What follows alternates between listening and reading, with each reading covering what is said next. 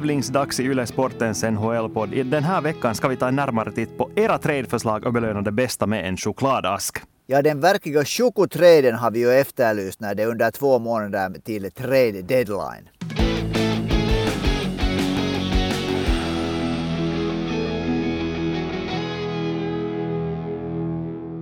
Ja, vi ska kanske ta börja med att be om ursäkt av alla er som inte följer Yle Sporten på Instagram, för det här blev lite extempore. Grejen är alltså den att eh, vi på Svenska Yle ordnar, eh, eller de här som poddarna som finns på Svenska Yle ordnar tävlingar nu under de kommande veckorna, helt enkelt av den orsaken att alla poddar nu i framtiden enbart hittas på Yle Arena. Ni som följer Yle Sportens NHL-podd, för er är det ju ingen nyhet att vi finns bara på Arena, men det finns många andra svenska Yle-poddar som har funnits på andra plattformar. De har alla nu flyttat hem till arenan, om vi säger på det sättet, av den anledningen anledningen att man vill samla dem på ett ställe. Plus också det att, att de här andra plattformarna till exempel har börjat lägga in reklamer i poddarna och det, det är inte någonting som Yle-innehåll kan ha. Så därför finns nu i framtiden allt på arenan och för att eh, locka alla till det här stället där alla poddar nu finns, så är det att vi kommer att tävla, tävla om chokladaskar, där poängen alltså är det att de här olika pralinerna representerar olika poddar. Och för vår del så var det ju självklart att den här tävlingen dels skulle handla om NHL och så kom vi på ju det att då måste det handla om de här tradeförslagen. Vi gjorde den förra året, det var jätteroligt att se hurdana era tradeförslag skulle vara och därför ville vi göra det på nytt och förhoppningsvis få in lite fler förslag nu när det fanns någonting att faktiskt tävla om. Och så var det faktiskt fallet. Vi har fått in massor med fantastiska förslag. Så Anders, vad tycker du? Ska vi köra igång direkt bara eller? Ja, ja, vi beslöt efter, kan ju säga att, att, att liksom, det var ju både morötter och choklad som det var liksom som vi vägde mellan. Det är kanske bättre att ge choklad. Exakt. Men hej, vi börjar med det första. Väldigt rakt på sak. Det är Sami som har skickat in. Han tycker att Artur Lehkonen ska till Rangers och att Joel Armia ska till Boston Bruins. Han tycker att de skulle passa perfekt där. Vad tycker vi? Alltså, det där är faktiskt, jag, jag, måste säga att jag tycker också, båda skulle passa bra i de här nya adresserna. För, och det där, båda är ju spelare som det där ligger ganska kanske svagt till nu när Montreal håller på att bygga, bygga om. Arturi Lehkonen tror jag att det finns en efterfrågan. New York Rangers är ett lag som han mycket väl skulle kunna hamna i, som han skulle passa i. Han skulle passa i många lag. Han skulle passa, tycker jag, också i Colorado. Men det där, det här var Samits förslag. Definitivt passar bra i Rangers och Joel Armia är den typen av spelare som jag tycker att väl skulle kunna finnas i en eh, Boston Bruins tredje eller fjärde kedja. Ja, alltså jag tycker att ur det här perspektivet så låter de här väldigt logiska. Jag tycker också att eh, Artur Lehkonen skulle passa i både, i både i Rangers och i Boston Bruins. Jag tycker att Joel Armia också skulle passa både i Boston Bruins och New York Rangers. Men jag har ingenting emot att de flyttar till just de här adresserna som Sami vill. Men här får vi inte veta vad de skulle betala för spelarna. Så nu måste vi kanske lite spekulera hurdana de här priserna skulle vara för Artur Lehkonen den respektive Joel Armia. Det brukar vara så det där överraskande alltid. Det spekuleras alltid om att det är den här som man byter mot den här. Och sen är det när, det, när det, traden blir verklighet så är det det där ofta ganska överraskande grejer och det ofta har jättemycket med olika liksom val och, och det där prospekter och sånt här att göra. Så det där, det, den, den, den är en svår bit. Nej, det är just det där. Och det handlar ju framförallt antagligen i det här fallet om val i, i draften, känns det som. För det, det, brukar ju vara det att om man skaffar in en spelare på trade deadline, någon som man vill ha under slutspelet, så brukar man uppoffra det att man väljer en talang under draften som ska kunna vara bra i framtiden för det att få framgång nu. Och då är frågan hur mycket är de här spelarna värda? Då, då känns det som att Montreal kan lägga ett ganska högt pris på dem ändå. För det känns som att både Artur Lehkonen och Joel Armia, i det fall att Montreal är beredda att sälja dem, borde vara ganska dyra. Eller förhållandevis dyra åtminstone. Åtminstone tycker jag att, att Lehkonen är en spelare som det där, det finns, han är ändå ganska ung, det finns mycket det finns många lag som är intresserade av den typen av spelare. Han har visat att han är bra i slutspel. Han har inte varit på, på under nu sen, sen han blev frisk från en sån här äh, lite långvarigare skada så har han ju hållit sig ganska bra i skick. Medan Armia är lite av den spelaren som hela tiden äh, med jämna mellanrum är borta. Så jag tror att fast jag själv gillar Armia jättemycket som spelare så tror jag att, att där liksom att Lehkonen är den som, som är, man värderar högre än Armia. Jo, och det som gör det här ännu mer komplicerat är det att Arturi Lehkonen, han har ju bara kontrakt för den här säsongen, men han är en restricted free agent. Så det laget som nu trädar in honom, eller i ett hypotetiskt scenario trädar in honom, skulle ha rättigheterna att, att med ensamrätt förhandla om hans förlängning. Eh, Joel Armia däremot har ett långt kontrakt. Han har fortfarande tre säsonger kvar på det kontraktet som är värt 3,4 3,4 miljoner efter den här säsongen. Men där kommer det sen igen det problemet ur hans perspektiv att det är liksom förhållandevis dyrt med tanke på hur den spelare ändå Armia skulle vara i de här lagen. Just det. Och Armias största problem i, i den här ishockeyn som hela tiden blir snabbare och snabbare, att han är inte speciellt snabb på skridskorna. Och, och, det där det tror jag att det är ett problem som kommer att bli värre ännu nu när han blir, eller större när han blir, blir äldre år för år. Och om han också dras med lite skador. Och som sagt, det, han har ett bra kontrakt med tanke nu på, på sig själv. Han, nu får han liksom en sån här ordentlig lön i några år framåt. Så det är faktiskt ett kontrakt som det där, om jag nu skulle sitta och fundera på att, att jag vill ha armén, så skulle det kännas kanske lite dyrt. Det är just det, och plus det där som du sa, att han blir ju inte yngre heller. Han kommer inte att bli snabbare heller. Och ett lag som Boston, så det känns som att om de behöver en förstärkning för slutspelet så plockar de in någon som bara är där den här våren. Jo, i och med att, att Boston verkligen äh, kan ha alla möjligheter att gå fast hur långt i det här slutspelet så, det där, så är det väl nog en sån här, då är man nog kanske ute efter en sån här hög, no, hög profil och hög profil, men just en spelare som kan komma in och vara ett sånt plåster eller tillägg till det som man har just nu. Mm. Men Artur Lehkonen då, eh, just i och med att han hade RFA-statusen så skulle han så här logiskt tänkt vara dyrare än en spelare med UFA-status just i och med att laget ändå får den där ensamrätten att, att förhandla vidare med honom om de så önskar. No, Arturi Lehkonen är ju på det sättet tycker jag det där, vet inte om den svarar kanske inte direkt på din fråga nu, men Artur Lehkonen tycker att den här spelaren som ännu, han har bara varit i Montreal, han kom till Montreal i tiderna som den bästa målskytten i elitseriens slutspel när, när Frölunda vann mästerskapet. Han är fortfarande på det sättet ett oskrivet blad att han kan ännu ha liksom en ny växel i sin karriär. Vi ska komma ihåg till exempel, det här är nu också kanske inte, inte bästa jämförelsen, men till exempel Brad Marchand blev ju en utpräglad målskytt och poängmaskin. Först i lite äldre år, jag säger nu inte att Artur Lehkonen blir en ny Brad Marchand, men han kan ha en sån här ny växel, så han är nog, tycker jag, värdefull. Jo, absolut. Och då är frågan kanske närmast hur mycket är Rangers beredda att betala för honom och vad vill Montreal ha för honom? Och då ty tycker jag att gränsen kanske skulle gå vid ett val i den andra omgången av draften. Ja, det, jag protesterar inte mot det. Men tror du att Rangers skulle vara villiga att betala det priset? det är nog en svår fråga. Jag vet, inte, alltså, jag vet ju inte om Lehkonen är den, Lehkonen den typen av spelare som de vill ha. Så det, det är nog en hemskt svår fråga. Nej, alltså jag har också en liten sån känsla just nu att Lehkonen ändå kanske inte är den sortens spelare som Rangers skulle vara så desperata att få att de skulle betala ett så pass högt pris. Att därför just nu ändå känns det som att både Lehkonen till Rangers och Armia till Boston känns lite osannolika. Men det som jag nog tror att Lehkonen, eller det som är sannolikt är att Lehkonen hittar sig i en ny det där klubbadress eh, när trade deadline är över. Men vi går vidare. Gideon har skickat in ett ganska intressant förslag. För, för det första, när jag läste det här första gången så tänkte jag lite att uh, okej, okay, uh, skulle det här faktiskt ens vara halvt realistiskt? Men sen när man börjar tänka på det så blir det ändå mer och mer realistiskt. Och hans förslag är Kaapo Kakko mot Jesse Puljujärvi. Det där tycker jag inte om. Alltså jag, ska vi säga att jag tycker att när, när Kaapo Kakko är det där, han trädades av Rangers, äh, draftades av Rangers som tvåa. Han är fortfarande jätteung.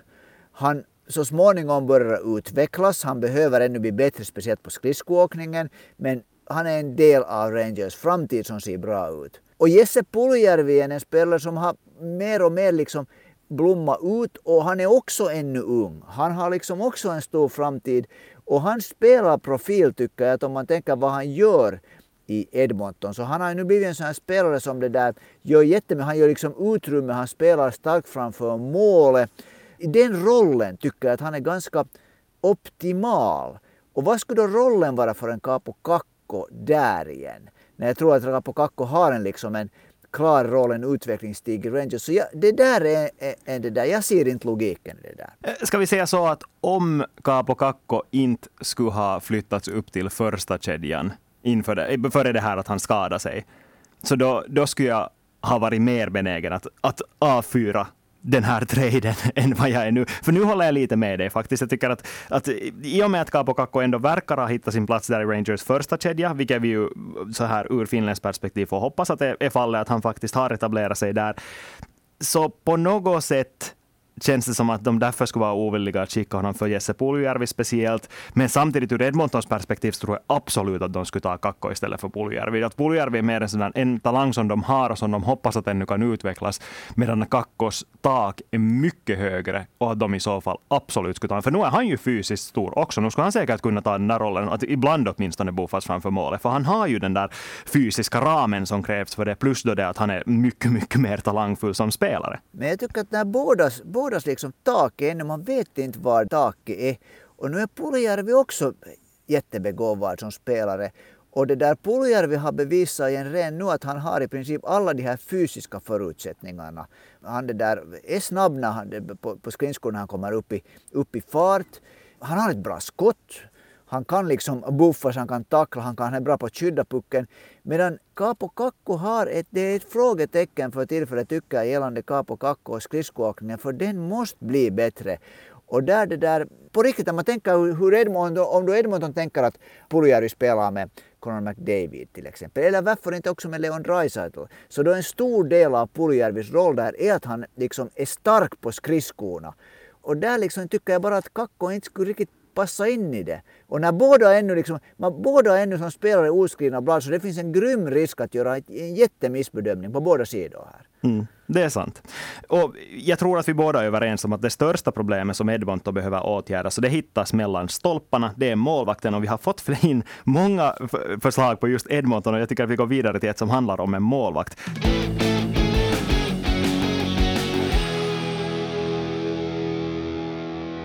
Sebastian har skickat in, han vill skicka Kevin Lankinen till Edmonton i utbyte mot ett val i den andra och tredje rundan. Tummen upp för det där. Det där är, tycker jag ett, ett bra alternativ, ett bra förslag. Nu är det väl bara så att det kan vara en annan det där Chicago-målvakt som Edmonton är ute efter. Det kan vara det, plus att det där priset är ganska högt för Lankinen. Att det, eh, Lankinen är en bra målvakt, men han är just nu andra målvakt i Chicago och man betalar inte ett val i andra och tredje för Kevin Lankinen. Att det, jag bara tänker ur Edmontons perspektiv att jo, de skulle säkert jättegärna vilja ha honom, men sen samtidigt så tror jag inte att de ser honom som en så jättestor uppgradering till Mikko Koskinen, plus då att priset är ganska högt. Men sen igen så det där Lankinen har visat att han kan vara en verkligt bra målvakt. Han, kan, han har liksom kanske 10-12 bra år framför sig ännu så där, säg nu 10 åtminstone som NHL-målvakter brukar bli ganska ålderstigna. Så han har liksom på ett sätt redan bevisat att han är en bra målvakt. Medan vi har nu har sett att de här tradevalen eh, kan också hur ska man säga, slå fel. Det är alltid liksom någonting som man inte vet vad man får. Medan Lankinen skulle vara någonting som man vet vad man får nog. Ja, men samtidigt så måste vi också minnas att sättet som vi ser på Lankinen är väldigt annorlunda än det som man ser på honom i Nordamerika. Att I Nordamerika är han inte lika högt uppskattad som han är i Finland, så är det bara. Nej, men det där så ska vi komma ihåg att Edmontons GM är det där en före detta målvakt, Ken Holland en målvakt känner nog en målvakt. Fast vad gör Ken Holland, det kan man fråga när, när han har suttit med samma duo där nu envist. Men det där, han har kanske sett någonting i, i det där som han, han valt att tro på. Men det där, nu har ju Kevin Lankinen åtminstone stundvis fått mycket beröm och liksom uppskattning. Det där. Nu är det bara det att när Marc-André Fleury kom in dit så han är liksom en sån eh, legendar, en sån liksom stormålvakt att det är liksom att Lankinen har ju kanske inte riktigt fått den där chansen den här säsongen. Förra säsongen var han ju långa tider Chicagos bästa spelare.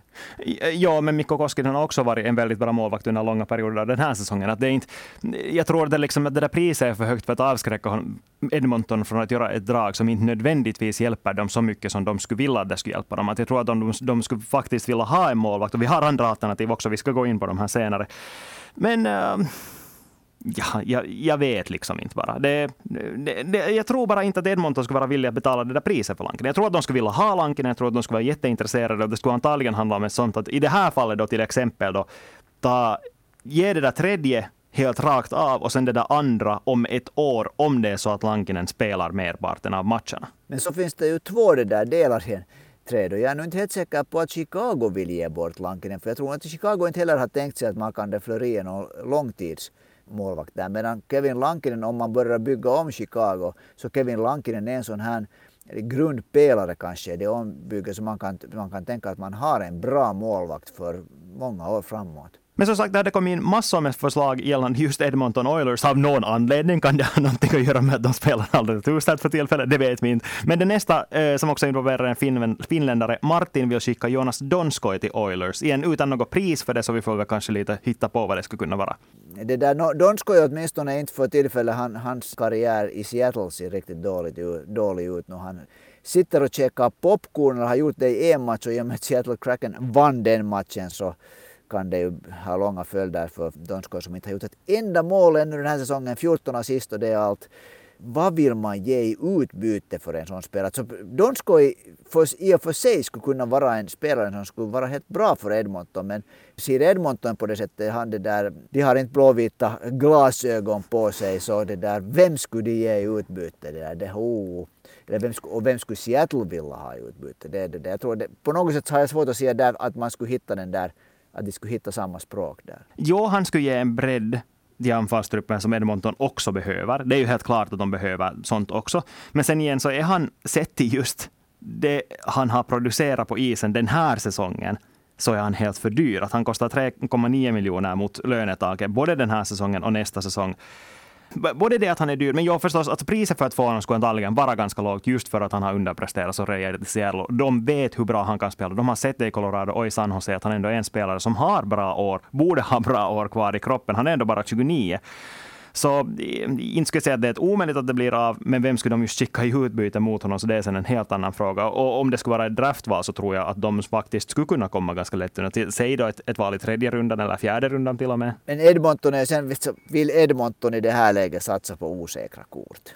Men samtidigt måste de göra någonting. Och inte skulle jag säga att Donskoj på det sättet är ett osäkert kort heller. Om det nu bara är så att han inte passar i Seattle och de faktiskt anser att han skulle passa väldigt väl in i deras system, så varför inte? Men jag tycker att han på det sättet är ett osäkert kort. Att när han är helt tydligt en spelare som man inte riktigt vet vad man får. Att han kan plötsligt vara bra i långa tider och sen kan han bli det måste man tyvärr medge, han kan bli riktigt iskall också. Och det där. Så på det sättet tycker jag att han är det är ofta så att man säger att i NHL så det som man vill ha är, är sådana här pålitliga spelare. Spelare som är liksom på en viss nivå och kan hålla den nivån. Och man är rädd för spelare som man inte riktigt vet att vad är deras nivå. Hur, hur, hur blir det? När är de hot och när är de cold? Liksom att, vi går vidare till nästa för Edmonton Oilers förslag. Jonny har ett, det här, det här är en hot take om någonting. Det här är kontroversiellt.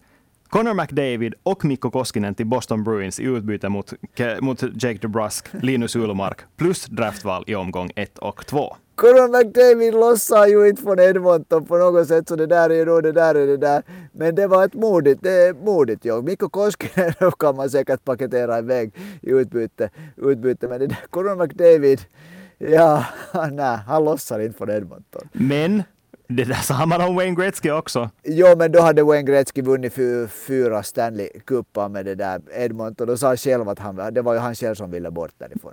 jo, alltså då finns det. Alltså ska vi säga så, för den här draften ska bli av så skulle det vara, eller ska vi säga så, Boston skulle vara tvungna att betala samtliga draftval, inte bara de i omgång 1 och 2, utan samtliga draftval de kommande tio åren. Och inte ens då tror jag att Edmonton skulle gå med på det. Nej, han är Edmonton Oilers. Och vi ska komma ihåg det här du sa med Wayne Gretzky.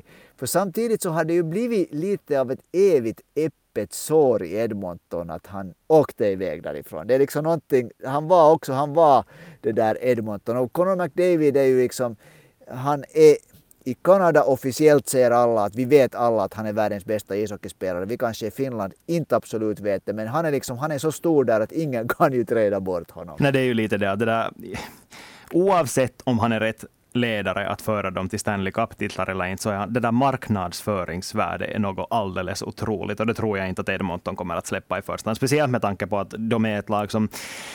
Det där marknadsområdet är sånt att de kräver nog att det finns profilstarka spelare i det där laget. Hur starkt liksom man tror på McDavid och hur starkt man liksom marknadsför honom. helt de facto så är det nog jättesvårt att se att Leon Draisaitl inte skulle vara en värdefullare spelare för Edmonton. Nu till exempel när de vann sin match här förra helgen mot det där mot Calgary efter en lång, lång, lång väntan sedan början av december. Så det där, nu var det ju Draisaitl som vann den matchen förutom Mikko Koskinen. Han hade två plus två. Han gjorde målen som liksom avgjorde matchen. McDavid har alltid lite den här rollen att han försvinner när det börjar bli riktigt viktiga matcher.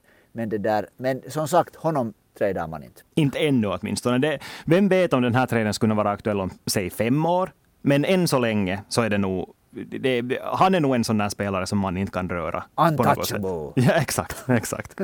Men det finns andra profiler i Edmonton också och Christian vill skicka Leon Draisaitl e, Eftersom han enligt Christian tydligt vill komma bort från Edmonton så skickar de honom till Colorado i en trade för Tyson Jost, Devon Taves och en first round pick. Alltså vet du att jag älskar den där, det blir garanterat inte av, men jag älskar den där tanken för att jösses ändå Leon Draisaitl i Colorado för det första. Liksom, det, skulle vara, det skulle börja vara liksom ett sånt All-star-lag. Och det där, Devon Taves är ju en av ligans bästa backar, det är ett fråga om det. det där, Alltså, den där tycker jag om. Jo, men det är samtidigt det där att jag tror inte att det finns hemskt många pris i världen just nu som skulle övertala Edmonton att faktiskt skicka bort Dreisaitl i och med att han är så viktig för dem som han är. För helt som vi har konstaterat så många gånger så kan det faktiskt vara att han är viktigare för dem på isen än vad McDavid är.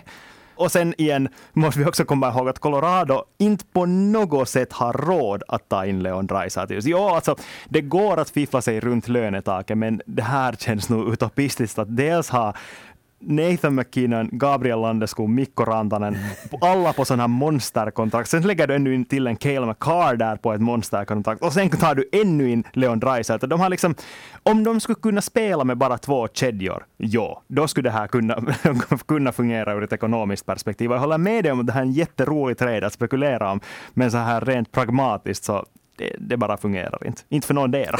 Men någonting måste ju Edmonton göra om det inte går till slutspel den här säsongen. Då är det nog, då är det nog någonting som, stort som kommer att hända, men det är inte ännu.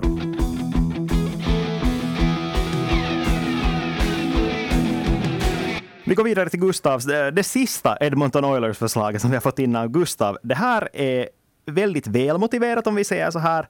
Och det här känns faktiskt inte alls långsökt om jag ska nu vara helt ärlig. Patrik Laine och Jonas Korpisalo till Edmonton i utbyte mot Mikko Koskinen, Evan Bouchard och ett första runda val. Gustav motiverar det här så här. Columbus har dåligt med draftval och behöver inte två första målvakter. Samtidigt är Laine en joker som man inte vet hur bra han egentligen är. Och Koskinen skulle vara en bra backup åt Elvis Merzlikins och slippa skitsnacka i Edmonton. Och allt det här stämmer.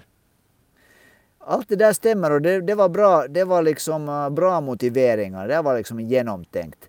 Sen är ju frågan att är Jonas Korpisalo den första målvakten som Edmonton borde åtminstone vara ute efter. Han har inte visat att han kan vara första målvakt. Men okej, om man skulle få Patrik Laine, ja, intressant. Men, men vadå att Jonas Korpisalo inte har visat att han är en första mål? Nu har ju, han har ju verkligen visat att han kan vara en första målvakt. No, inte har han varit i långa tider en första målvakt. Nej, inte i långa tider, men inte har Kevin Lankinen heller gjort det. Honom var det ju färdig att skicka dit. No, men Kevin Lankinen är yngre än Jonas Korpisalo. Kevin Lankinen har vunnit ett VM-guld under otrolig press och det tycker jag är någonting som man nog värderar högt. Och han har egentligen, no, Korpisalo är en bra målvakt, det, det är helt, helt klart jag ser inte honom som den här som man ser som en kommande första målvakt.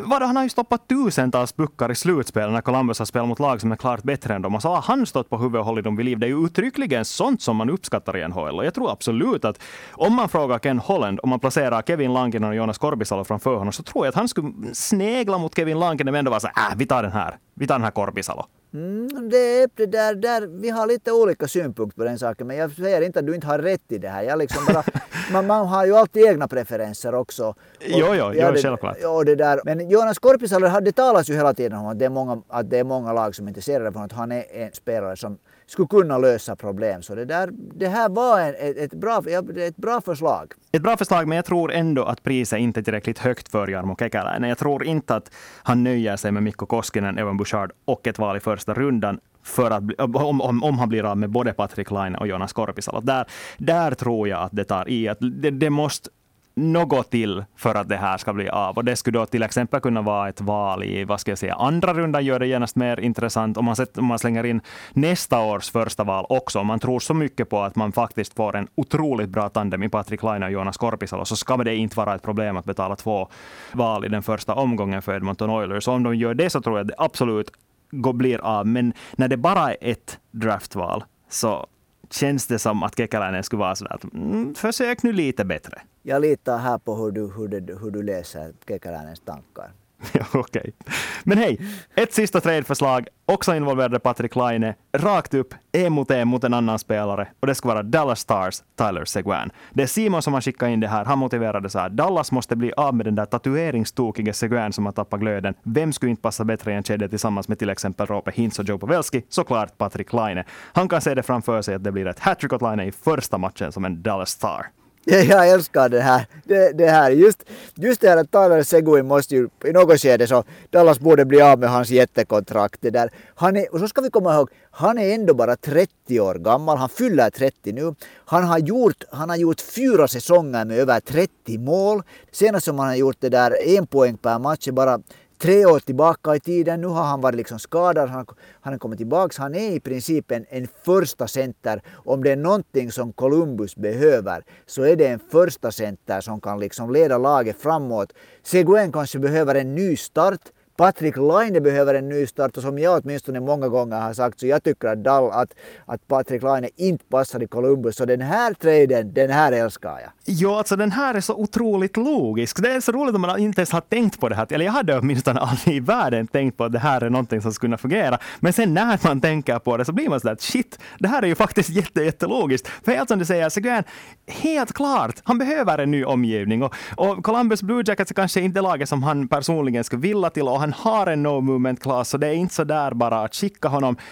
Men samtidigt så om han faktiskt upplever att, att han får bli den där stora stjärnan i ett nytt lag, får leva med samma långa megakontrakt som han spelar med just nu. Och jag tror att Patrik Laine absolut skulle njuta av att fara till Dallas Stars mera än, än det att han är i Columbus Blue Jackets. Och jo, Jarmo Kekäläinen vet antagligen att han inte kommer att kunna signa eh, Laine med ett långt kontrakt. Dels för att Laine inte kanske vill stanna, dels för att Laine inte har producerat tillräckligt bra just nu. Så jag vet inte, varför inte? Ja, den, här är, den här är härlig. Och, det där, och, och jag skulle just nyckeln till att det där åtminstone mina ögon liksom öppnades, för jag hade inte heller på något sätt tänkt på det här, är att just det här att Seguin är faktiskt inte så gammal. Han kan ännu ha fem bra år framför sig om han får liksom en nystart. Jag sa att han har gjort fyra mål med 30, han har eh, fyra säsonger med 30 mål. Han har gjort fem säsonger med det där med 30, över 30 mål. Så det är inte, är inte så hemskt dåligt det. 40 mål som bäst. Och det där är en, en skicklig center och Columbus behöver en center. Och som du säger så Laine Laine har ju på något... Laine skulle passa i Texas, eller va? Han skulle ju göra det. Alltså det, det största problemet här är ju det att man måste tänka som Jarmo Kekäläinen nu igen. Okej, okay, en, en kärnspelare som Seguin som inte har spelat på riktigt tillräckligt bra nivå. Jo, ett eh, miljöombyte kan föra med sig en ny formtopp. Men samtidigt så 9,85 miljoner de kommande åren. Du är fast med den här killen. Det här är en sån deal som han gör om han börjar känna sig osäker på att hans, eh, hans jobbsäkerhet, han tror att det eventuellt kan vara så att han snart får kicken. Så då kan det här vara en sån där make or break deal. Att nu, nu sätter han all in och så bär det eller brister det. Men, men måste han nu tänka på det där sättet? För att jag menar, när han, alltså det som han behöver, som han har sökt med ficklampa här, är ju en första center. Och när det är så fruktansvärt svårt att hitta första centrar som man kan få, så plötsligt finns här en spelare som på något sätt har kommit på fel spår, men som har ändå jättemycket kunnande och, och det där kan vara bra. Men hej Anders, vi ska välja en vinnare. En vinnare som får en chokladask. Och är det så att vi är överens? För mig åtminstone så det här Line Seguin, liksom, den här, för den kom så från ingenstans. Och den känns liksom som att det här var ju en snilleblixt. Så tummen upp för, för min del för den, den traden. Absolut. Simon, otroligt bra tradeförslag. Du har vunnit en chokladask. Grattis! Ät inte allt på en gång färdigt tävlat för den här gången. Nästa vecka är vi tillbaka i vanlig ordning och vi ska ta förvarna i den här gången. Vi kommer att banda in nästa veckas avsnitt redan på måndag av den enkla orsaken att jag kommer att flyga till Peking, ska referera damlejonens matcher som kommer att refereras direkt i Yle Extrem. Håll koll på dem om ni vill följa med OS-turneringen på det sättet. Men som sagt, vi bandar in den på måndag, så om ni har frågor, funderingar eller vad som helst så skicka in dem i god tid före det. Antingen via Yle Sportens Instagramkonto eller per mail till svenskasporten.yle.fi. Och på söndagskvällen så kommer NHL att göra debut på Yles kanaler. Yle sänder matchen mellan New York Rangers och Seattle Kraken och från och med det så kommer det att komma NHL-matcher också på Yles kanaler med jämna mellanrum. Det är Toffe Herbert som refererar den första matchen. Senare får vi, har jag hört rykten om att Anders Nordensvan också kommer att höras i referatbåsen under de kommande veckorna. Ja, det ska bli roligt, åtminstone för mig. Tack och hej!